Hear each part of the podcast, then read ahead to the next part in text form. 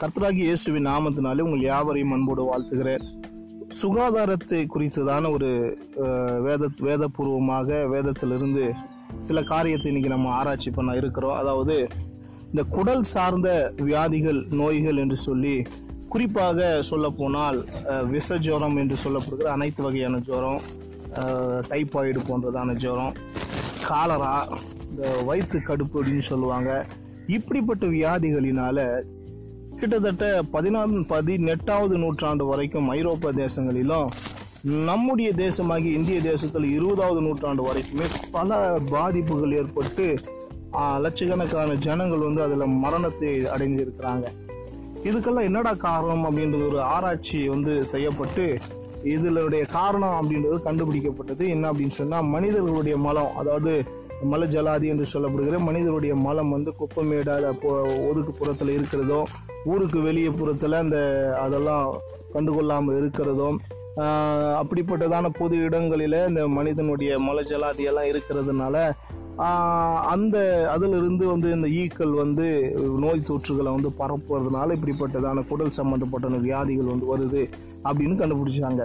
இது எதுக்கு வரைக்கும் நம்ம தொடர்ந்துச்சு? பத்து பதினெட்டாவது நூற்றாண்டு வரைக்குமோ இந்தியாவில் இருபதாவது நூற்றாண்டு வரைக்கும் இப்படிப்பட்டதான வியாதிகள் வந்து கொடூரமான வந்து பத பரவுதலுக்குள்ளே இருந்துச்சு.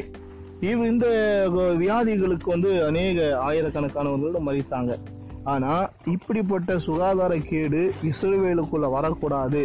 உடல் சம்பந்தப்பட்டுதான் இப்படிப்பட்ட வியாதிகள் எதுவும் வரக்கூடாது என்பதற்காக மூணாயிரத்தி ஐநூறு ஆண்டுகளுக்கு முன்பதாகவே கர்த்தர் மோசையை கொண்டு இஸ்ரேல் ஜனங்களுக்கு சொன்ன வார்த்தை என்னமோ இன்னைக்கு வாசிச்சா ரொம்ப ஆச்சரியமா இருக்கிறது. அதாவது கிமு ஆயிரத்தி நானூத்தி ஐம்பத்தி ஒண்ணுல சொல்லப்பட்ட வசனம் உபாகமத்தின் புஸ்தகம் இருபத்தி மூன்றாவது அதிகாரம் பன்னெண்டு பதிமூணு வசனத்தை நம்ம வாசித்தா நீ வெள்ளிக்கு போயிருக்கத்தக்க இடம் பாளையத்துக்கு புறம்பே இருக்க வேண்டும்.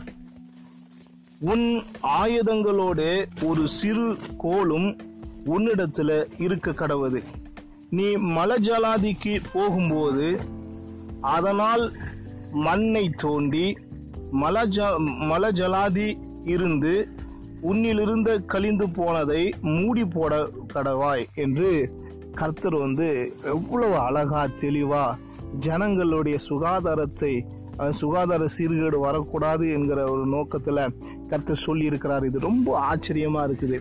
அதாவது மனிதனுடைய மலம் வந்து மூடி போட்ட அதாவது மண்ணில் வந்து புதைக்கப்படணும். அது வந்து வெளியில் இருக்கக்கூடாது. அது வந்து புதைக்கப்பட்டால் மட்டும்தான் மனிதனுக்கு எந்த விதமான நோய் கிருமிகளும் தொற்றாது என்கிற ஒரு அறிவியல் பூர்வமான இந்த சிந்தனையை இஸ்ரேல் ஜனங்களுக்கு மூணாயிரத்தி ஐநூறு வருடங்களுக்கு முன்பதாகவே கர்த்தர் சொல்லியிருக்கிறார். இன்னைக்கு கிட்டத்தட்ட பதினெட்டு நூற்றாண்டுக்கு பிறகு இருபதாவது நூற்றாண்டில் தான் இப்படிப்பட்ட ஒரு கண்டுபிடிப்பை வந்து அறிவியல் பூர்வமாக கண்டுபிடிக்கிறாங்க. வேதம் எந்த அளவுக்கு தம்முடைய ஜனங்களை வந்து வழி நடத்துகிறது என்பதை நம்ம பார்க்க முடிகிறது. இந்த அடிப்படையில் தான் இன்னைக்கு வந்து செப்டிக் டேங்க் என்று சொல்லி பல வந்து நவீன முறையில் வந்து பல காரியங்கள் வந்து செய்கிறாங்க அதனால் பரிசுத்த வேதாகமும் அறிவியல் பூர்வமாக எந்த அளவுக்கு அறிவியலை வந்து நிறுவி இருக்கிறது என்பதை இந்த வேத வசனங்கள் வந்து நமக்கு காட்டுகிறது. பரிசுத்த வேதாகமும் உண்மையாகவே மனிதனுடைய எல்லா சுகாதார நிலையிலும் அவனை பாதுகாக்கிறதுல கவனம் செலுத்துகிறது. எந்த அறிவியல் முயற்சிகளும் இல்லாத காலத்தில் அறிவியல் ஆராய்வுகள் இல்லாத காலத்தில் கர்த்தர் நேர்த்தியாய் தம்முடைய ஜனங்களை நடத்தின இந்த வார்த்தைகள் நம்ம இன்னைக்கு படிச்சாலும் நம்முடைய இருதயத்தை நெகிழ பண்ணுகிறதா இருக்கிறது. வேறு ஒரு தகவலோடு கூட உங்களை நான் சந்திக்கிறேன். கர்த்தர் உங்களை ஆசீர்வதிக்கட்டும். God bless you